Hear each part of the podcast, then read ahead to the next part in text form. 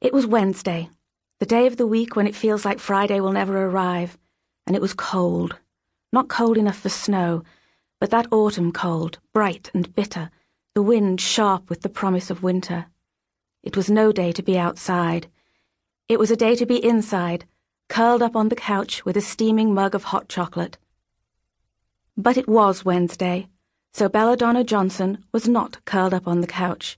She was walking to school her old pink backpack slung over one shoulder, the sad remnants of the fake fur edging on the hood of her coat clumping into spikes in the morning mist, and her eyes fixed on the pavement beneath her feet.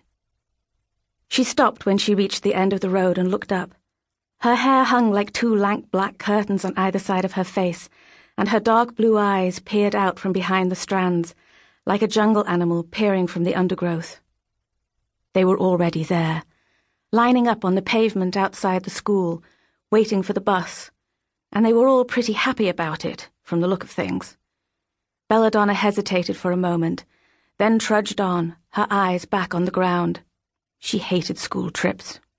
She hated the run-down buses they had to take, the screaming and laughing of her classmates, the stapled worksheets they were supposed to complete at the end, and the fact that you never knew who, or what, you might meet.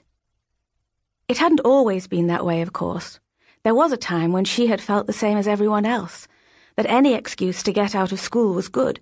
Even last term, when the whole class thought they were going to Robinson's biscuit factory, only to discover they were off to Denison's assembly plant, a grey stone building full of hermetically sealed, spotless rooms where rows of men and women put PCs together. They all liked using computers, but there's nothing particularly interesting about watching a bunch of miserable looking people building them and this time the trip was definitely going to be Arkbath Hall.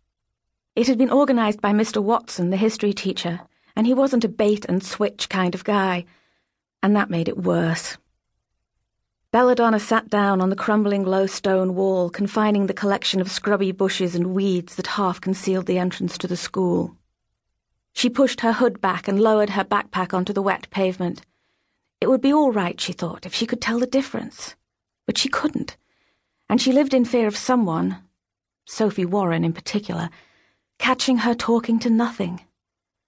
She bit her lip and racked her brain for an excuse that would convince Mr. Watson that she'd be better off going to see the school nurse. It seemed to take forever. Belladonna could feel the chill from the cold stone wall working its way into her bones, and even the boisterous conversations of the other kids began to subside as they shivered in the October air the wind whipping around the girls' pink knees, and the boys remembering that school uniform trousers are anything but substantial. It was nearly a quarter past nine before the ancient green city bus rolled up to the curb, and Mr. Watson left the cosy confines of the staff room and strode down the path to herd his charges aboard. Mr. Watson was only about thirty and imagined that the kids thought he was rather cool. They didn't, of course. To them, he seemed terribly old with his steadily increasing bald spot, dismal ties, and graph paper patterned shirts. He tried to make history entertaining, but most of his students weren't really interested. For twelve year olds, the events leading up to the Civil War were dull as dishwater, and Charles I gave every impression of deserving what he got, though it seemed to be taking a long time to get to that part. Beheadings are far more fascinating than Acts of Parliament. Belladonna watched as everyone else clambered onto the bus, chatting and yelling.